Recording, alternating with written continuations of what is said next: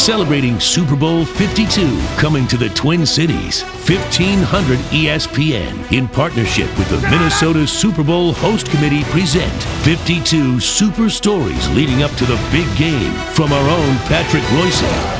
Perhaps my favorite ever Super Bowl story does not involve the actual Super Bowl game, but my crazy father, Richard Reusse, who uh, came from Fulda, Minnesota, uh, was an undertaker uh, down there and a great agitator. And we were living up in the Twin Cities then when the Vikings were going to go to their first Super Bowl in 1969. But even before that, it became obvious for several weeks late in that season that the Vikings would be playing the Los Angeles Rams in the first ever playoff game at Met Stadium. And my father had kept all these winterscape photos and headlines from the Armistice Blizzard and everything else.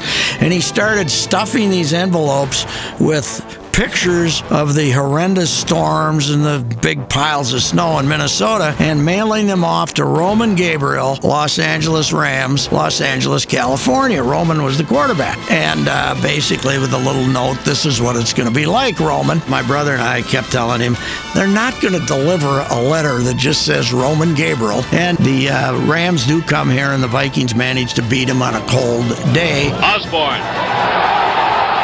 Touchdown. Don't think anything of the messages that he sent to Roman Gabriel. Of course, the Vikings, as heavy favorites, go down to the Super Bowl in New Orleans to play Kansas City, get beat by the Chiefs, and there's a famous photo of Joe Kapp walking off the field with his right shoulder basically hanging down from an injury that he has suffered during that game. Oh, I would say five or six days later, my father gets a letter from Roman Gabriel's wife in Los Angeles was Dick, what happened to your great Vikings in this Super Bowl game?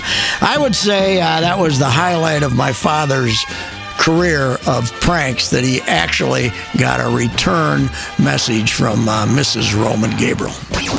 52 Super Stories continues next week with another great yarn from Patrick Reusse. And for more details on Super Bowl 52 coming to the Twin Cities in 2018, sign up for the host committee email at mnsuperbowl.com.